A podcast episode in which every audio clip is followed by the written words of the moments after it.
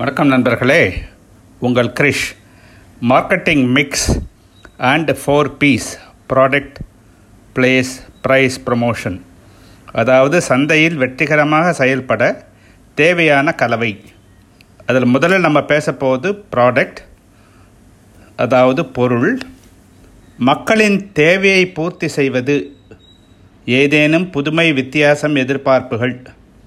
விலை குறைவாக இருக்குமா? வாங்கும் பொருள் யாரை மனதில் வைத்து நாம் வாங்குகிறோம்? அது எனக்கு இருக்கிற இடத்துலையே கிடைக்குமா? இந்த மாதிரி பல விதமான நூத் நூ இன்னும் நுண்ணிய அறிவு இந்த மார்க்கெட்டிங்கில் வேணும். உலகம் முழுக்க பார்த்திங்கன்னா ரொம்ப அதிகமாக படிக்கப்படுகிற ஒரு படிப்பு மார்க்கெட்டிங் மிக்ஸு. உங்களுக்கு இந்த பொருள் அப்படின்னு சொல்லும்போதே நமக்கு ஏதோ ஒரு தேவை இருக்குது அந்த தேவையை ஃபில்லப் பண்ணுறதுக்கு இந்த ப்ராடக்ட் வேணும் அப்படின்னு நம்ம பார்க்குறோம். அப்போ ஒரு ப்ராடக்ட் நம்ம எப்போ வாங்குகிறோம் தேவை இருந்தால் கூட பல ப்ராடக்ட் இருக்கும்போது எப்போ வாங்குகிறோம் ஒரு பொருளை? அது வித்தியாசமாக இருக்கும்போது.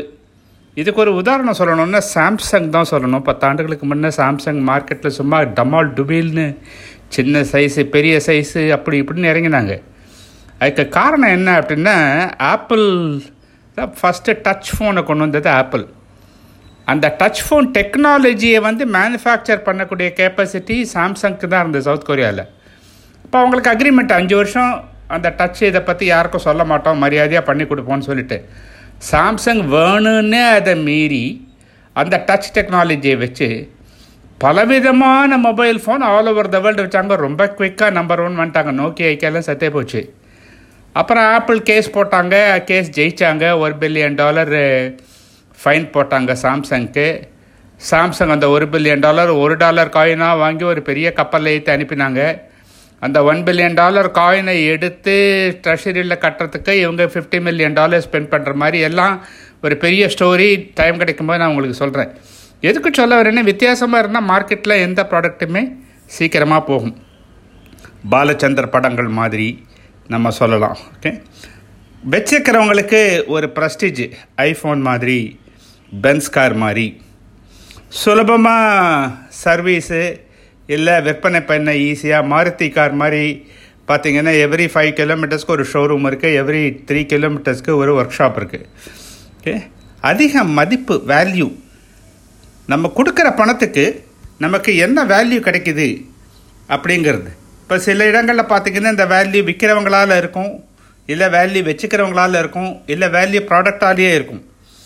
ஓகே ரைட் எல்லாமே இருந்தாலும் இந்த ப்ராடக்ட்னு வரும்போது ஒரு அடிப்படை தேவை ஒரு நிறுவனத்துக்கு ப்ராடக்ட் தான். அப்போ அந்த ப்ராடக்ட் ரிலேட்டட் வார்த்தைகள்லாம் நீங்கள் பார்த்தீங்கன்னா ப்ராடக்ட் ரிசர்ச் எப்படி புது பொருளை கொண்டு வரலான்னு ஆராய்ச்சி டெவலப்மெண்ட்டு ப்ராடக்ட் டெவலப்மெண்ட் ஒரு பெரிய சப்ஜெக்ட்டு ப்ராடக்ட் லைன் என்னென்ன மாதிரி ப்ராடக்ட் லைன் வரிசை அப்படின்னு சொல்லுவாங்க. ப்ராடக்ட் காஸ்ட் செலவு ப்ரொடக்ஷன் உற்பத்தி எப்படி நிறைய விஷயங்கள் இருக்குது உங்களுக்கு ஒரு இன்ட்ரெஸ்டிங் சமாச்சாரம் சொல்கிறேன் பாருங்கள் ப்ராடக்ட் அப்படின்னா நமக்கு ஞாபகம் வருது. Biscuit chocolate stove gas hair oil பருப்பு காரு ஐஃபோன் இது மாதிரி ஃபிசிக்கல் ப்ராடக்ட் கையால் தொழ முடிஞ்சு நம்மளால் செலக்ட் பண்ண முடிஞ்ச ப்ராடக்டை ஃபிசிக்கல் ப்ராடக்ட்னு சொல்லுவோம். ப்ராடக்ட்டில் ஒரு முக்கியமான ஒன்று சர்வீஸ் சேவை.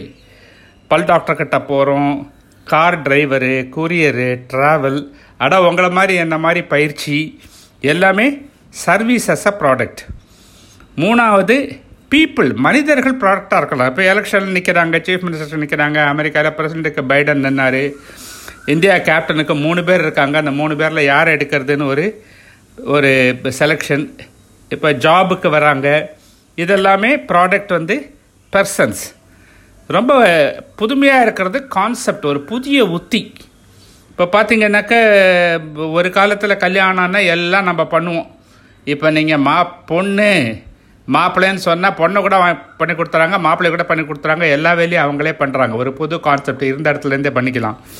ஒரு காலத்தில் ஹாலிடேஸ் கான்செப்ட்டு அதே மாதிரி அக்ஷயான்னு ஒரு நிறுவனம் இருந்தது. அதில் வந்து ஒரு ஏக்கர் நிலத்துக்கு நீங்கள் பணம் கொடுத்தீங்கன்னா வருஷத்துக்கு எல்லா மாதமும் பத்து கிலோ அரிசி கொடுத்துட்டு இருந்தாங்க.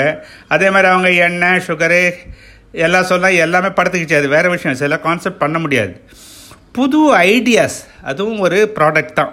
எப்படி படம் எடுக்கலாம்? ஒரு புஸ்தகம் எழுதுகிறவங்க க்ரியேட்டிவிட்டி ஒரு அட்வர்டைஸ்மெண்ட்டு இதெல்லாம் சொல்லித்தரவங்க இதே மாதிரி நிறுவனங்களும் ஒரு ப்ராடக்டாக இருக்கலாம்.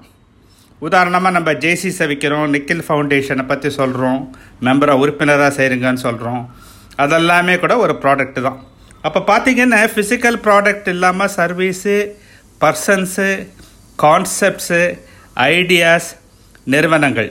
எல்லாமே ஒரு ப்ராடக்ட் தான். முக்கியமாக ப்ராடக்ட்டுக்கு வேண்டியது வேல்யூ அடிஷன் இன்றைய விட நாளைய மதிப்பு எப்படி இருக்குது அந்த மதிப்பை நம்ம எப்படி கொண்டு வரோம்? நண்பர்களே நீங்கள் ஒரு ப்ராடக்ட் சந்தையில் குடும்பத்தில் அலுவலகத்தில் சொசைட்டியில் நீங்கள் ஒரு பாப்புலர் ப்ராடக்டாக இருக்கணும்னாக்கா இந்த வேல்யூ அடிஷன் ரொம்ப ரொம்ப முக்கியம். இதுக்கு ஒரு சின்ன குரல் திருவள்ளுவர் அன்றைக்கே சொல்லி போயிட்டார். உலகத்தோடு ஒற்று ஒழுகல் பல கற்றும் கல்லாதார் அறிவில்லாதார். அவர் என்ன சொல்கிறாரு அடாப்டேஷன் கஸ்டமைசிங் தேவைக்கேற்ப தன்னை மாற்றிக்கணும் அது நீங்கள் பண்ணலைன்னா உங்கள் ப்ராடக்ட்டு சந்தையில் போகவே போகாதுங்கிறாரு. அதனால் முதல்ல நீங்கள் மாறுதலுக்கு தயாராக இருக்கணும். கஸ்டமரோட தேவை நம்மளுடைய மாணவர்களுக்கு தேவை நம்ம ட்ரைனிங் எடுக்கிற நிறுவனத்தோட தேவை அதுக்கு தகுந்த மாதிரி நம்மள மாற்றிக்கணும் ரெண்டாவது ஃபிலிப் கோட்லர் சொன்னேன் உங்கள்கிட்ட மார்க்கெட்டிங் குரு அப்படின்னு. அவர் தான் முத முதல்ல மார்க்கெட்டிங் பற்றி புஸ்தகம் எழுதினார். ஆயிரத்தி தொள்ளாயிரத்தி அறுபத்தி ஏழில். அறுபதுலேருந்து எண்பது வரைக்கும் நாலு ஆண்டுகளுக்கு ஒரு புது புஸ்தகம் எழுதினார். தொண்ணூ எண்பதுலேருந்து ரெண்டாயிரம் வரைக்கும் மூன்று ஆண்டுகளுக்கு ஒரு புக் எழுதினார். அதுக்கப்புறம் ரெண்டு ஆண்டுகளுக்கு ஒரு புக்கு அப்போ எத்தனை மாற்றங்கள் மார்க்கெட்டிங்கில் இருக்குது அதுக்கு தகுந்த மாதிரி அவர் புதிய புத்தகங்களை கொண்டு வந்துகிட்டே இருந்தார். ஆக பொருள் என்பது தேவையை பூர்த்தி செய்வது மாத்திரமல்ல வாங்குபவர்களுக்கு அதிகமான மதிப்பை தருவது மாத்திரமல்ல நல்ல உபயோகத்திற்கும் சர்வீஸுக்கும் பயன்படுவது மாத்திரமல்ல நம்முடைய கஸ்டமருக்கு தேவையான மாதிரி மாற்றங்களை ஏற்படுத்த விரைவாக ஏற்படுத்துவதும் இல்லாமல் அவர்கள் மனதில் சந்தோஷம் ஏற்படும்படி இருந்தால் அது ஒரு நல்ல ப்ராடக்ட்டு உங்களாலேயும் முடியும். நிச்சயமாக செய்வீங்க. அப்படின்னு என்னுடைய வாழ்த்துக்கள். நன்றி. வணக்கம்.